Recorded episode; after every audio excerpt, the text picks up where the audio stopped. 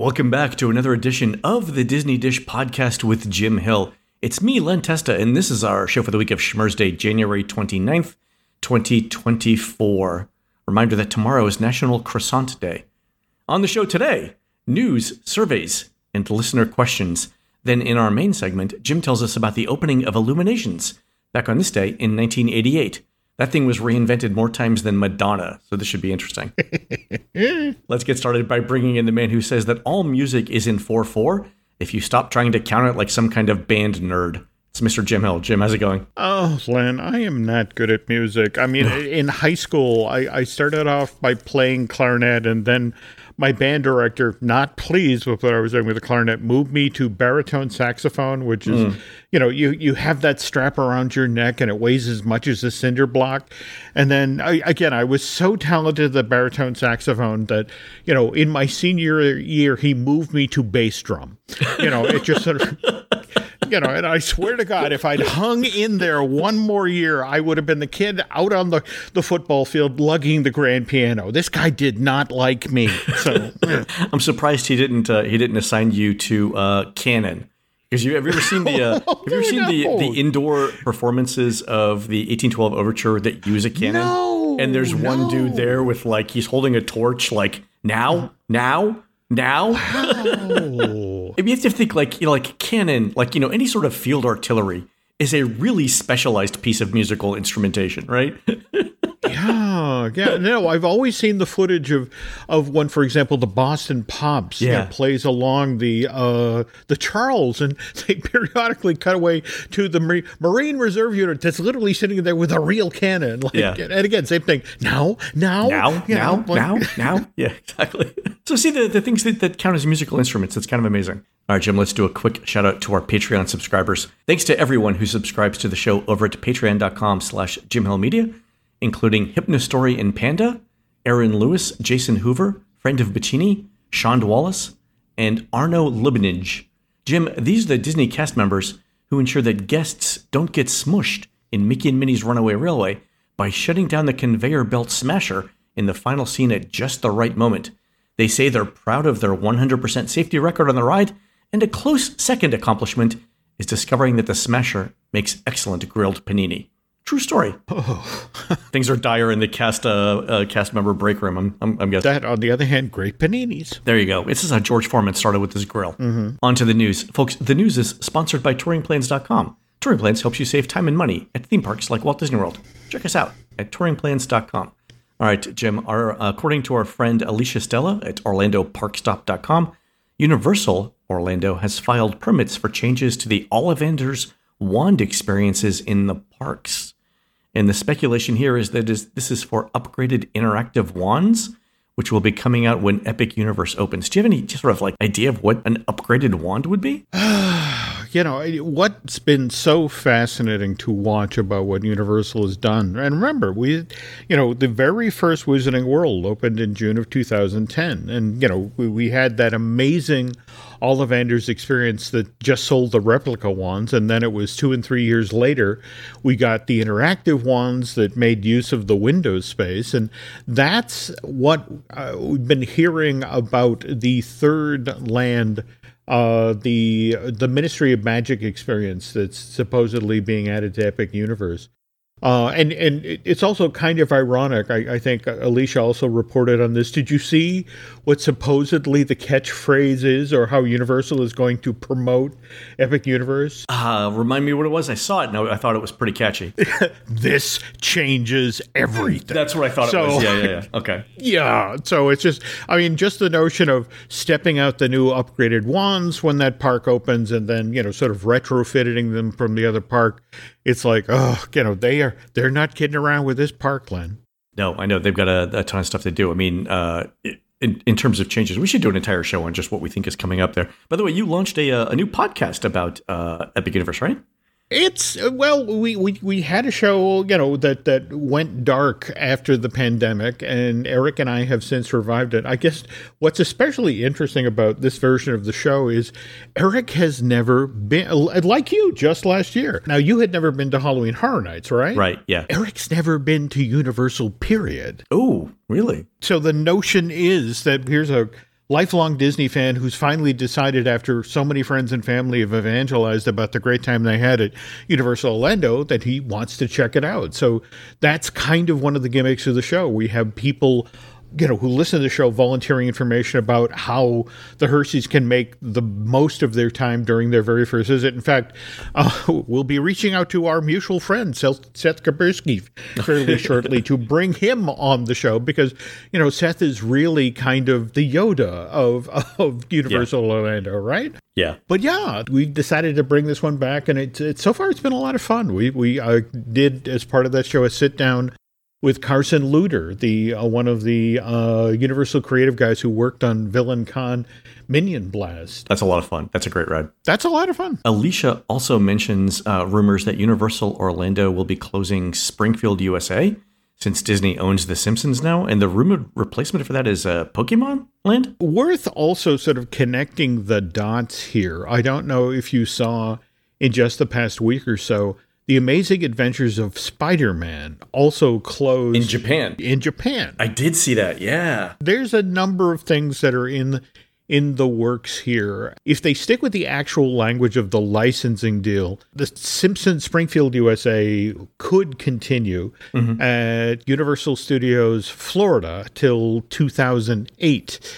2028. Uh, 2028, my mistake. But that's what's interesting right now is that they evidently the, the two companies are talking and they could be sunsetting the deal prematurely. I, you know, in fact, there has been talk of you know it going down as early as the tail end of this year. I you know I'm trying to get that confirmed. I, I you know again, Alicia's got killer sources. I just have sources. The thing that interests me there from a universal perspective is let's say they close Springfield, USA, which is a chunk of land in that park, right? But they've also got the area over at the Lost Continent at IOA that's closed as well, and that's a that'd be two major lands and two parks closed for refurbishment at the same time that they're building a third park. That's just a lot of moving pieces. It is. The other thing to remember here is again, we have a new head of Universal Creative. That's Mark Woodbury. Excuse me, Mark Woodbury, formerly the head of Universal Creative, is now head of all of Universal Parks and Experiences. And what's fascinating about that is Mark is a guy who believes, you know, we don't need to license other people's IP anymore. We have lots of great IP. So it's like, it's looking at those blank spaces on the canvas you just described, and it's like, what specifically owned by Universal would you drop in there? I mean, Pokemon makes uh, makes complete sense there. It does. All right, good. So, uh, so we expect to see new and more modern franchises there. That's exciting. All right, over at uh, Walt Disney World, uh, the Magic Kingdom is adding a second performance of the Festival of Fantasy Parade, which is now setting off at noon and 3 p.m. from February 18th on. So I'm not sure, Jim, if this is for President's Day week and you know just spring break or if it's permanent. And the thing that makes me think it might be permanent is that you and I have heard that Disney's plan to counter Epic Universe and all the stuff that Universal is doing uh, in the short term, and by this I mean from like you know 2025, 2026, is uh, live entertainment in the parks. So my, this might be a test of that to see how well that might hold up. It could be, and don't get me wrong, Festival of Fantasy is a great parade. Yep, fantastic parade. But but how old is it now? Yeah, I mean it's it's many years old. Uh, I don't know that it's gonna it's gonna be the thing that draws people uh, away from a new land in either of the existing Universal parks or from Epic Universe, right? So I don't I don't know there, but uh, you know you uh, you you can only play the cards that you're dealt.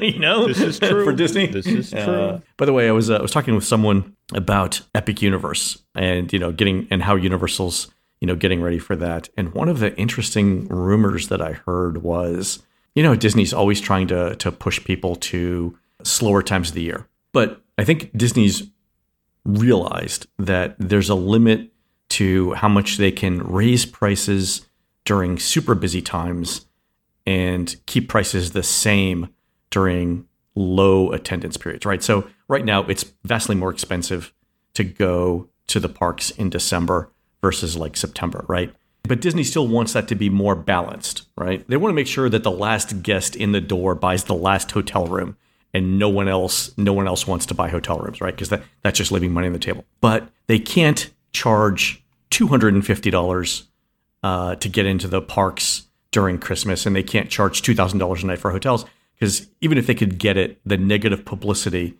would probably harm them the rest of the year, right? People would just be like, well, if that's what it costs, I don't even need to think about going into. So there's a limit to how much they can raise prices. So the the thing that I'm hearing is uh, they want to limit travel agent commissions. So so the idea is this: like, look, there's no special skill required in selling hotel rooms during Christmas, right? Anyone could do that. Uh, we don't need to pay you 10%. What if we give you 2% for you know busy times of the year, but we give you the full 10%?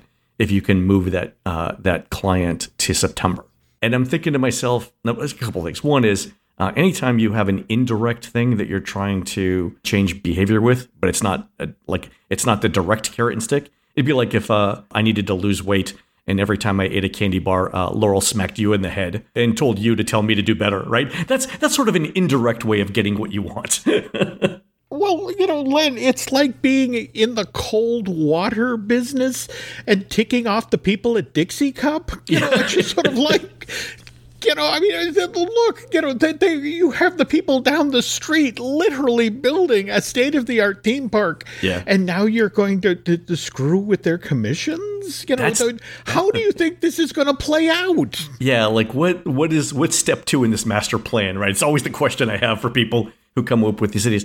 You know, and the thing that the thing that I am not sure of is that Disney realizes how much frontline customer service is done by travel agents.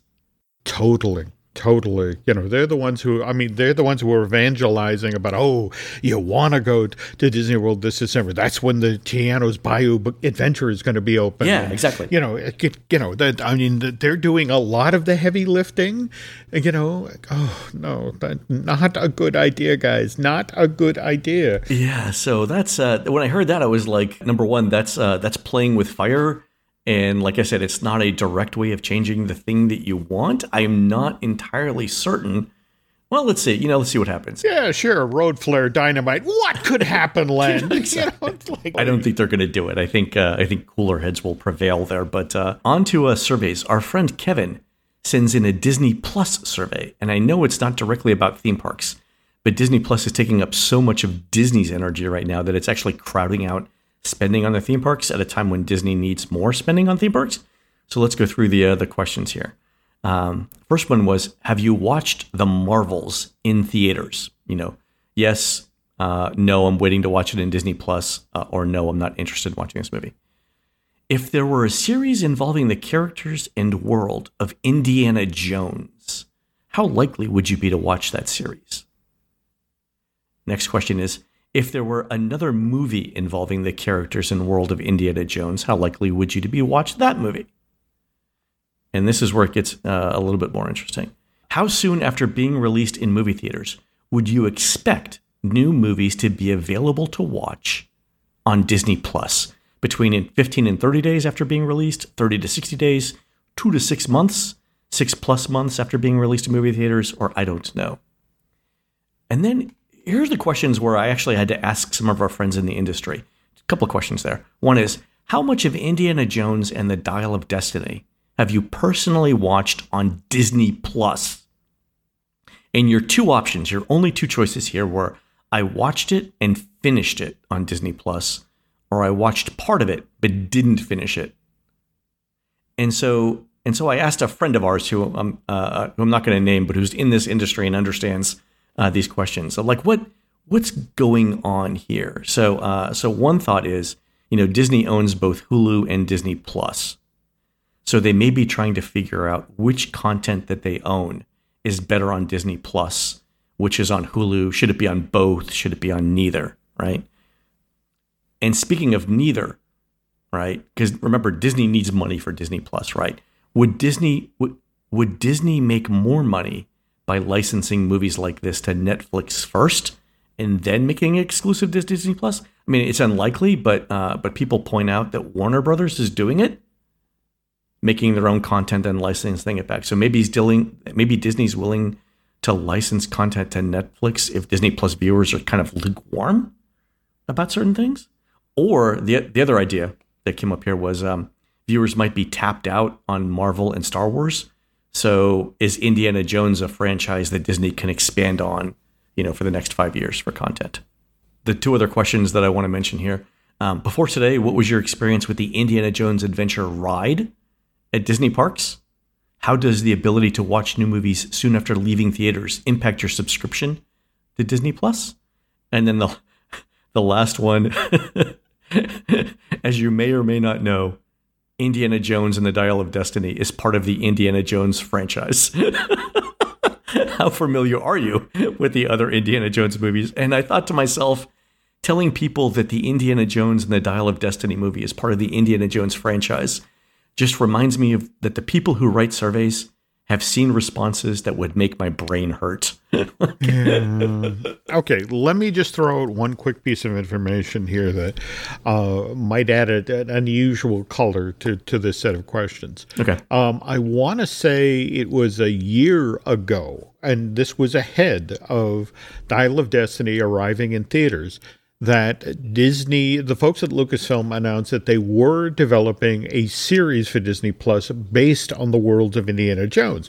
But the interesting thing, it, it was a prequel. It was going to be about Abner Ravenwood, the the the the the legendary archaeologist adventurer who who, who, first of all, his daughter is Marion, the love uh, interest okay. in the original Raiders. But more to the point, he's the gentleman who who mentored the young Indiana Jones. So, so the notion was you could do a story early on about, uh, you know, it's set in this world, uh, but bring a new character on the stage. So uh, I, I'm just kind of intrigued knowing that they talked about that uh, but at the same time, I had heard because Dial of Destiny hadn't done as well as expected that you know th- this project had, was on hold. So the fact that suddenly we have the survey out there, this this is interesting. Yeah, I mean, and part of the reason I think why Dial of Destiny didn't do well is um, you know, everyone knew that it was going to be on Disney Plus in you know 30 days or whatever, 60 days. So why schlep out, out to a movie theater to uh, to do it?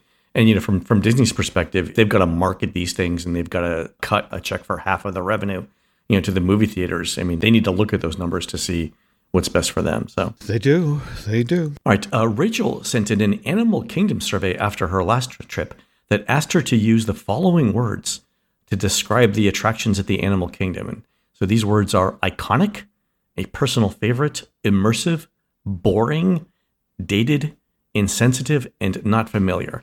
And I think we've seen um, we've seen these kinds of questions for attractions, uh, certain attractions at the Magic Kingdom, Jim. But I think this is the first time that we've seen this for every attraction in a park. And I actually went through, uh, and Rachel was was kind enough to screen grab all of the questions in the survey. I went through and looked, and it was literally every single attraction in the park.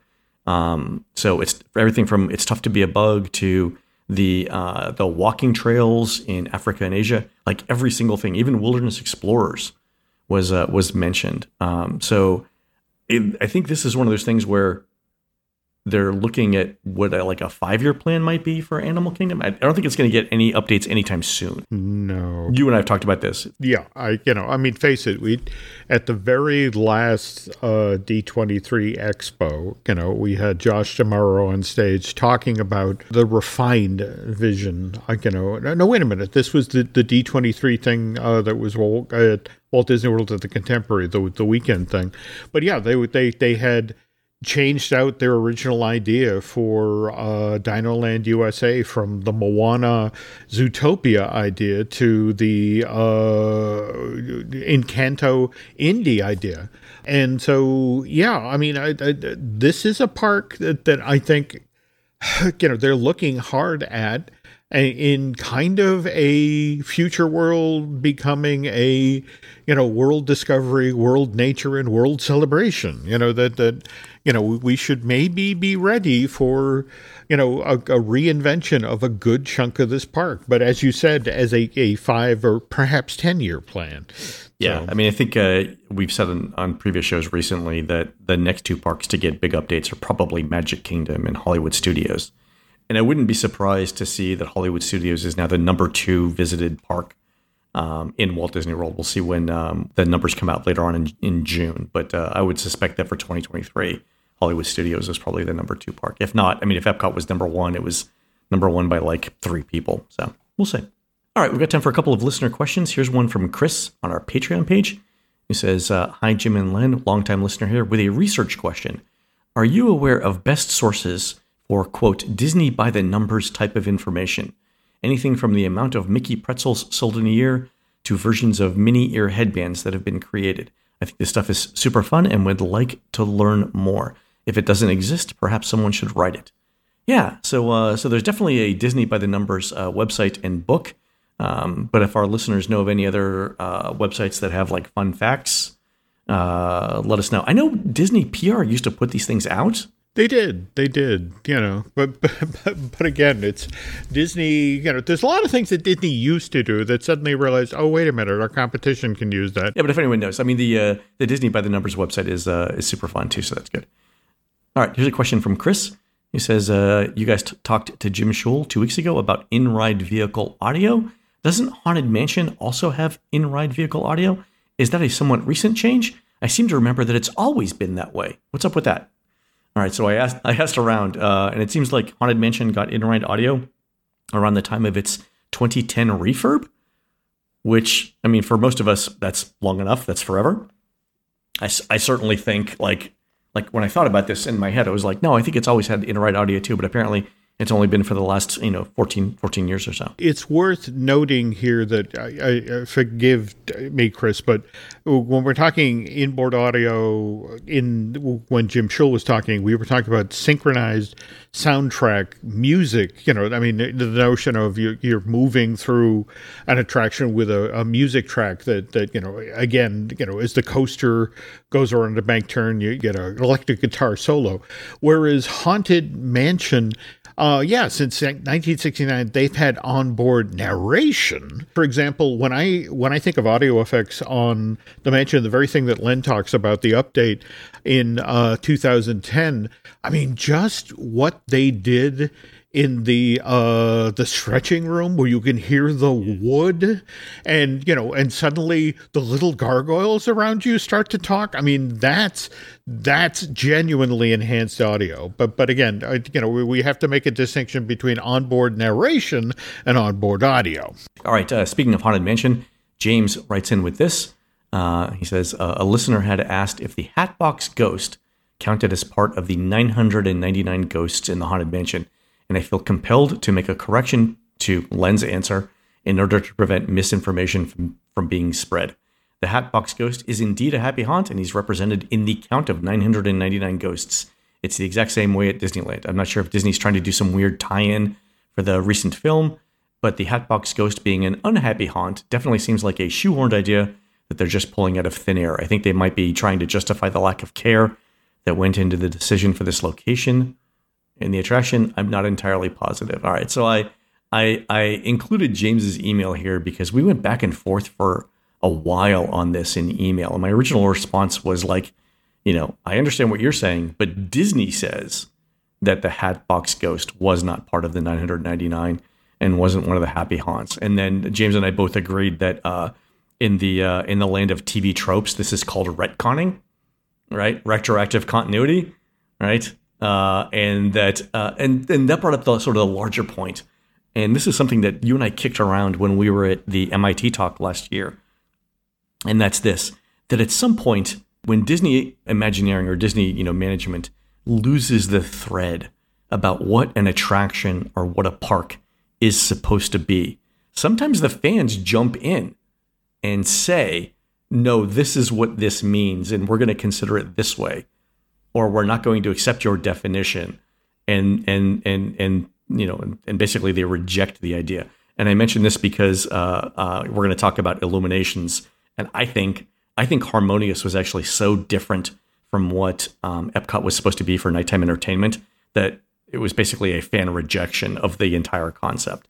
So well i, I not to to get ahead of that series but but you know, you and I have talked about this that that Harmonious was built with the notion that the festival center, the island in the sky, was going to be built. In fact, there's this amazing piece of concept art for the festival center where you can, you know, it's people literally standing on the third level, looking out on World Showcase Lagoon, watching Harmonious, and they're at the right level. They're in the exact right position for all of the, the holographic effects and that sort of thing to work. And it's like from the moment they canceled the festival center, Harmonious was doomed because everybody who went up to the third level there was supposed to come down and evangelize to friends and family about, oh my God, that show was so spectacular from where I was standing. You know, and that you need to buy the special dessert package to get up there. And and we've heard that we've heard that from so many Imagineers that I have to believe that that's the God's honest truth. Yeah. They designed the show to play to that space. And when that space wasn't built, they were doomed. I don't know if we've told this story on the show yet, but you and I were walking through World Showcase one night with Jim Shull. And I was telling Jim, like, and I think Luminous was playing in the background at the time, and I was like, it's not a bad show. You know, it's it's it's fine, right? It's not it's not our forever show, but but it's good. And I was like, but Jim, have you seen the lighting package on Spaceship Earth? And Jim Jim told the story of how on opening night for Harmonious, where you know Harmonious got you know its its round of polite applause, but ten seconds after that ended, they debuted the lighting package for Spaceship Earth, and everyone lost their collective minds. And he said he was uh, he heard the story of how the uh, the Spaceship Earth lighting package was basically done by one person, one Imagineer who had the idea and had to install the lights themselves. And that when that happened, it was apparently like like if looks could kill, this one person would be dead because everyone was jealous of that. oh, and uh, let me just put one last cherry on on the sundae here. Think about it. If they'd actually built the festival center, you would not be able to see Spaceship Earth and its wonderful lighting package, at least from a good chunk of the Showcase Plaza. That you know, uh, because again, this this festival center that was designed to be built, you know, to be an add-on special place, you know, for you to buy access to, sort of like those little islands next to the bridge leading over to France or or over by Italy, you know, for the dessert package and again, again, it would have been an entirely different reaction if you didn't have that clear shot. You couldn't turn around immediately after watching Luminous, and suddenly there's Spaceship Earth illuminated in a you know in the wonderful way that it is today. So no, it's fantastic. I mean, I think uh, I think I said this when we were walking around. Like, I think the lighting package for Spaceship Earth is the best thing we got out of the 50th. Easily, it's so versatile. It's so Epcot it's such a guest favorite. And more to the point, they have turned around. I, I, I, there isn't a, a three month period that that doesn't go by that there isn't something new being introduced. I mean, for example, when we were leaving the park after a Ginger Snap Challenge, I forget which song it is from Disney Wish was suddenly playing, and they had invented a brand new lighting profile for Spaceship Earth that keyed off of that. So uh, it's it's the gift that keeps on giving, Len. Yeah, fantastic job. Mm-hmm. All right, folks, we're going to take a quick commercial break. And then when we come back, Jim tells us about the launch of Illuminations in 1988. We'll be right back. It's snowing here today in southern New Hampshire, which obviously makes it tough for those who are out there trying to make deliveries, which is why I'll admit I'm torn. Uh, by that I mean I, I, want everybody to be safe, to not have to be out on the roads on a day like today. But at the same time, I am really looking forward to that box that Nancy ordered from Green Chef, which is supposed to arrive today. Green Chef, for those of you who don't know, makes eating well easy with plans to fit every lifestyle.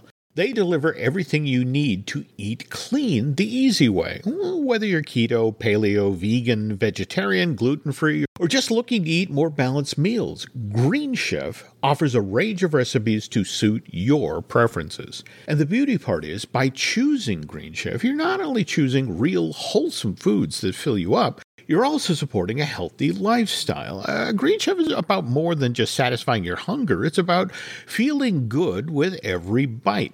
Now, Longtime listeners to this podcast may recall that once upon a time we were sponsored by HelloFresh. Well, Green Chef is now owned by HelloFresh. And with a wider array of meal plans to choose from, well, there's now something here for everyone.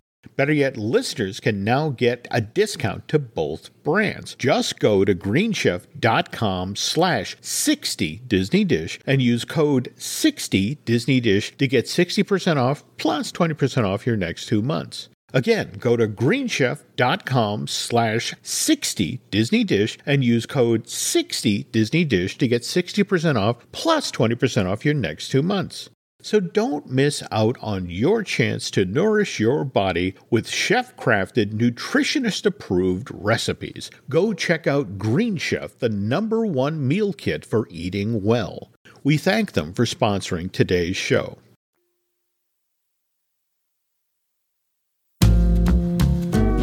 And we're back. All right, Jim, you know how I feel about Illuminations, the single greatest nighttime entertainment event in the history of Disney parks. But not the original versions. no, no, and and and also, you know, again, I, you know, what's what's in, very important to this story is this story starts in BC, as in before cell phones. All right, you know, the the, the fact that we could not hop on social media and say, "Oh my God, this is a terrible show," uh, because the interesting part of the Illumination station story for me is that there were nighttime shows out on uh, World Showcase Lagoon prior to Illumination start in January of '88. There was Le Carnaval de Lumiere, uh, which ran at that theme park from October of uh, 1982 through June of the following year, 1983. Carnival of Lighting or Lights? Well, I, uh, Lumiere, as in the filmmaker, you can remember they were leaning into the whole, hey, look, we're, we're international team. Went right over my head there. Okay. there we go. No, oh, well. that's one of, the, oh, well. one of the reasons why the next name for a nighttime show, A New World Symphony, that debuted at World, uh, Epcot Center, uh, you know, in, uh, you know, the, the June of 83 lasted a little bit longer than Carnival de Lumiere. That was a full year versus just eight months. So wait, so was were both of these um, shows incorporating classical music? Because when I hear a New World Symphony, I think of like Dvorak's, uh, you know, from the New World. Not to bury the lead here, but you are hitting on an issue that they made some conscious decisions about how to make sure that this show was different from the one that was being presented over at the Magic Kingdom. Mm. Which, by the way, the, the third iteration before we got Illuminations was the Laserphonic Fantasy that debuted in June of 1984 and then hung in there till January of 88, just before we got Illumination. I love the name Laserphonic, if only because it evokes like 1950s film technology, like, you know, in spectacular rainbow color vision, you know, and you're like, you look back at it now 70 years later and like, what, what what, what does that mean? Like you could see colors? Like that's a, what laser it's phonic. whatever it took to make this seem futuristic. Okay, all of these earlier nighttime shows had individual elements that were successful. Uh, more to the point, each of them improved on the show that preceded them. The original Illuminations was the one that finally caught fire. And no, Len, I'm not talking about the Inferno Barge. okay. This was the nighttime show that finally had the right mix of elements that surrounded guests with spectacle. More to the point, was now different enough than what was being presented over at the Magic Kingdom so that people, well, they couldn't go home from their Walt Disney World vacations without first witnessing illuminations. Now, where this gets fascinating is that when Epcot Center was nearing completion in late uh, 2000, oh, excuse me, 1981, early 1982, the powers that be um, turned to Walt Disney World Entertainment and said, hey, uh, we're going to need some sort of a nighttime show for the new park. Y- you guys got any ideas? And um, and so Walt Disney World Entertainment cold bloodedly looks at Epcot Center and says, okay, this place has to be different from the Magic Kingdom. So nothing uh, that we do here can directly compete with that theme park's Fantasy in the Sky fireworks or the Main Street Electrical Parade. So, so what does that leave us? All right, we got this 38 acre lagoon.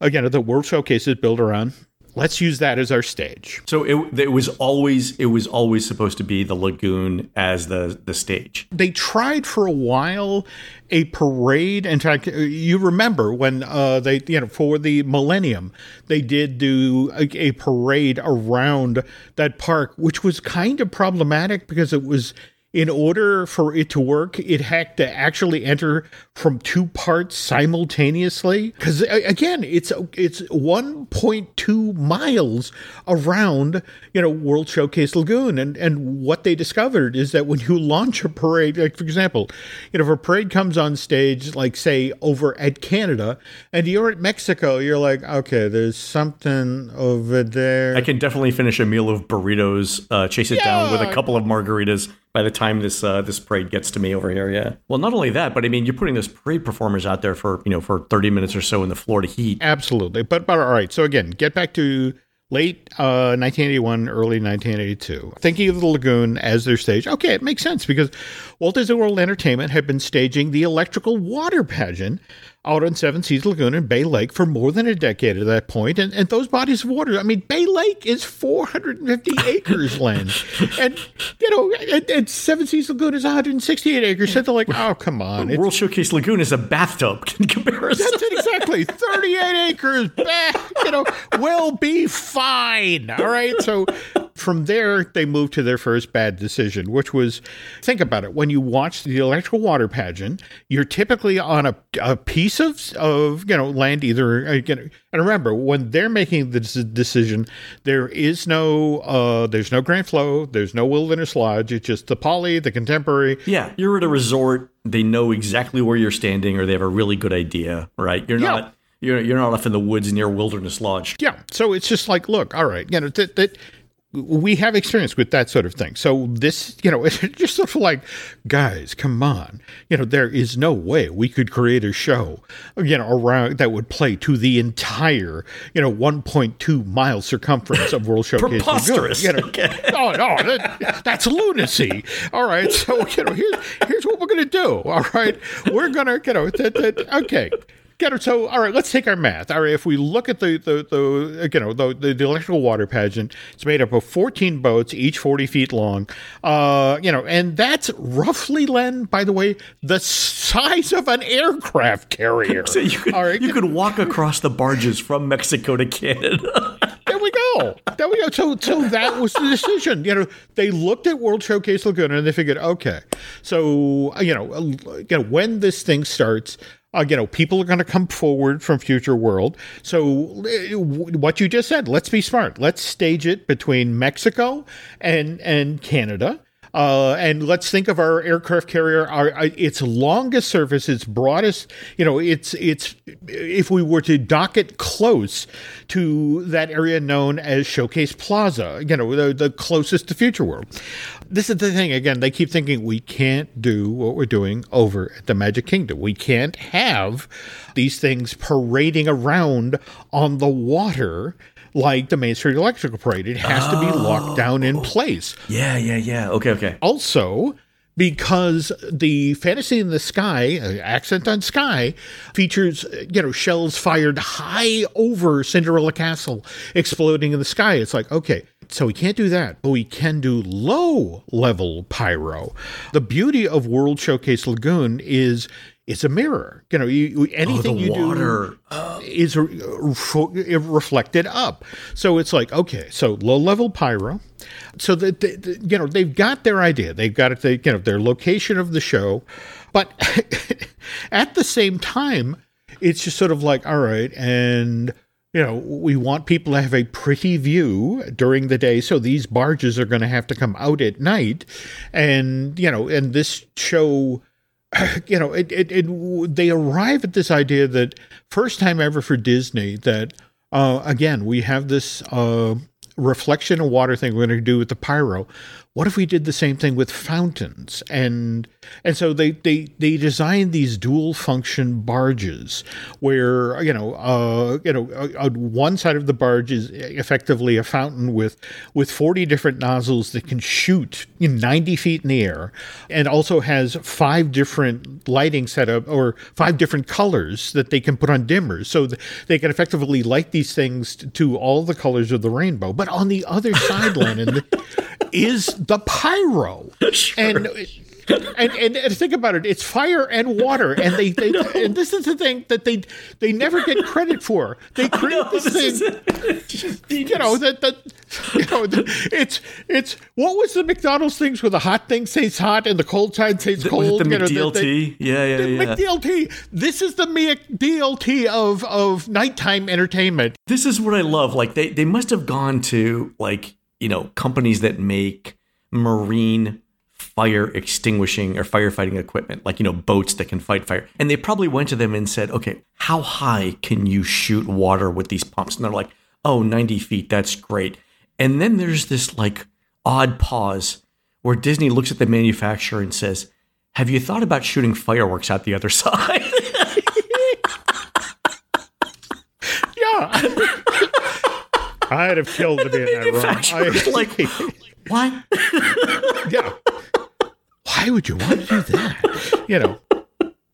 All right, but, but God. anyway, Okay, they they build four of these. All right, they, they, these you know uh, mixed use, uh, dual function pyro fountain barges. But again, remember this is also half this park is is international, and half this park is is futuristic. So the notion is okay, what's our our technical component of the show? And they then come up with the idea of all right, we we take our four uh, you know, our four barges, but in between we have five barges that use rear projection. And and what what's interesting about these these barges is each of them have four projectors dedicated inside of the rear projection. So what's interesting is that the screen can be four separate images or if you're you're doing it in ah, coordination Oh, yeah, yeah, you could use one, the four yeah. projections to do one giant image or and again it's you gotta remember this is 1982 len Yes. there were moments during the show where all five of these you know rear projection barges would suddenly coordinate and you'd have this a thousand foot long banner that had the same image or the same language Yeah, we could do it now with computers, but but 40 years ago, this was witchcraft. but it was witchcraft fueled with Apple computers. And in Yeah. fact, it, there's a I, I, want to say it's our, our, our, our friend Martin Smith who does those, those wonderful videos online, but he actually has at one point in, in the video about illuminations, he has a shot of the computer room, and it's like two lonely 1980 you know Apple computers on top of like you know the conference room table. You know, Yeah. th- this is how the show is being Th- programmed. This is it. But- Yeah, this is a. It's not even the Mac. It's the Lisa, right? It's the. There we go. All right. So anyway, you talked about top of the show here. Does this feature classical music? And yes, Carnival de Lumiere did feature classical music because again, the notion was this has to be different from the Magic Kingdom. So, and Epcot is our theme park for adults. So, you know, let's do classical music, but at the same time, the guys in entertainment are a little nervous because it's like, you know, families are coming here with little kids, and if we give them 20 minutes of classical music they're going to lose their minds. So it's like all right what if what? What if we do the venn diagram? We do the classical music but we have it played uh, using a moog. You know the very same thing that that that this how the score is done for the main street electrical parade. So there's some Wait, connect- the Main Street Electrical Parade is uh is a Moog organ as well. Oh yeah, Is it yeah. I mean, if you if you go all the way back, that was one of the key gimmicks. They and I'm blanking his name, the the longtime uh, announcer of Disneyland, the guy who who did the really terrible Mickey Mouse voice. Jack Wagner was he not? Jack Wagner. Okay. all right. Okay. Yes, he was the one who. Hang on. Hang on. When they were looking for a different sound for the Main Street Electrical Parade, you know, reached into his extensive record collection. And have you ever heard Baroque Hoedown? You know, which was performed on the Moog. So Really? Because a Moog organ is is such a like a 60s and 70s no, instrument. that's It's it exactly. super That's distinctive sound. Yeah, I- yeah. but that's what they were looking for. In fact, they what they they wanted was that a little kid standing at the edge of World Showcase Lagoon with his family, when they would hear that distinctive Moog sound, was like, wait a minute, that's like that parade over at the Magic Kingdom. Okay, I'll give this a shot. Wow. Getting to the premiere, the official premiere of uh, Carnival de Lumiere. And by the way, the, the you'll love this, Len. The subtitle for the show was the International Festival of Festivals. You know, it just of like wow, Department of Redundancy Department. Okay, right. uh, but anyway, Saturday, October twenty third. Uh, this, by the way, is with right in the middle of Epcot Center grand opening weekend. Uh-huh. And so there are 5,000 celebrities and dignitaries that are, hmm. you know, walking around World Showcase Lagoon and they're visiting all the pavilions. And by the way, they're seeing 24 different international performing group. And what's fascinating about that, Len, is what? That they openly opened what with nine countries? Yeah. A number of these 24 performing groups were from countries that Disney genuinely hoped would eventually join and do pavilions along World Showcase Lagoon. But anyway, they're they're eating their hors d'oeuvres. They're they're walking around. They're waiting till the premiere of Le Carnival de, de Lumiere. But again, it's Central Florida, and the weather is changeable. We're in hurricane season, October. Yeah. So you know, suddenly the skies open. And but but again, Alice Davis was there for the opening, and she described how she's standing there and says, "We saw one drop of rain, and the backstage area opened, and hundreds of cast members poured out. All of them were clutching three to four different, you know, collapsible umbrellas. Quickly handed them out to everybody, and then escorted them into the nearest pavilion. And it said the party never stopped. You know, Really? she Wow. was like." And it was like since it was classic Disney. Only Disney of that time could have done something like that. But anyway, all right, rain stops in time for the premiere of Carnival de Lumiere, and these 5,000 people move into that space between Mexico and Canada, and they're sipping their champagne and, you know, and uh, just standing there with a wonderful view in World Showcase Plaza, and they really like this new nighttime show. Um, however, it's those pain in the ass paying customers Those damn paying customers. who show up on Monday, uh, you know, October 25th, the, after the grand you know, opening weekend. Uh, they're the ones who start to complain about Carnival de Lumiere, uh, you know, because at the end of the day, there's now 30,000 people crammed into Showcase Plaza. Where 5,000 people stood. Yeah, and a lot of them march by uh, guest relations, and a lot of them complain. And so this is when you know Walt Disney World management turns to the the, the resorts entertainment and says, "Hey, you know that thing you said was impossible. You know, creating a nighttime show that would play to, you know, thousands of people standing around the full 1.2 mile circumference of World Showcase Lagoon. Well, you know." Walt once said, once said, it's kind of fun to do the impossible. You guys are about to have a lot of fun. you need to fix this now. So, Can you imagine how many projects were introduced with that phrase after that happened the first time? People are like, oh, that's good. I'm writing that down for the next time. All right. So, on the next installment of this three part series, we're going to get into the specifics as to how Le Carnaval de Lumiere first mutated into a new world fantasy and then laserphonic fantasy, which, spoiler alert, folks, and let me channel my inner Dr. Evil here, is going to involve frickin' lasers, Len. you know, so lasers. frickin' lasers. So. That is fantastic. I had no idea that this was uh, this history was that interesting. Oh no! I mean, it's just, but I love that they really did lean in to make it cutting edge for for eighty one, eighty two. I mean, they they were genuinely trying, and And it took them four tries, but whatever, they got it right. So they got it right. They did get it right. uh, can't wait for the next episode. All right, folks, that's going to do it for the show today. You can help support our show by subscribing over at patreon.com slash Jim Hill Media, where we're posting exclusive shows every week. We already mentioned Jim's new podcast about Epic Universe, and this week's bonus video is content on Space Mountain with Imagineer Jim Shull. Check that out at patreon.com slash Jim Hill Media. On next week's show, we continue the story of Illuminations. You can find more of Jim at jimhillmedia.com and more of me, Len, at touringplans.com. We're produced spectacularly by Eric Hersey, who'll be singing Suspicious Minds, Blue Hawaii, and Jailhouse Rock on the opening night of the Myrtle Beach Elvis Festival this coming Thursday, February 1st, at the Hilton Myrtle Beach Resort on Beach Club Drive in beautiful Oceanside, Myrtle Beach, South Carolina. While Eric's doing that, please go onto iTunes and rate our show and tell us what you'd like to hear next. For Jim, this is Len. We will see you on the next show.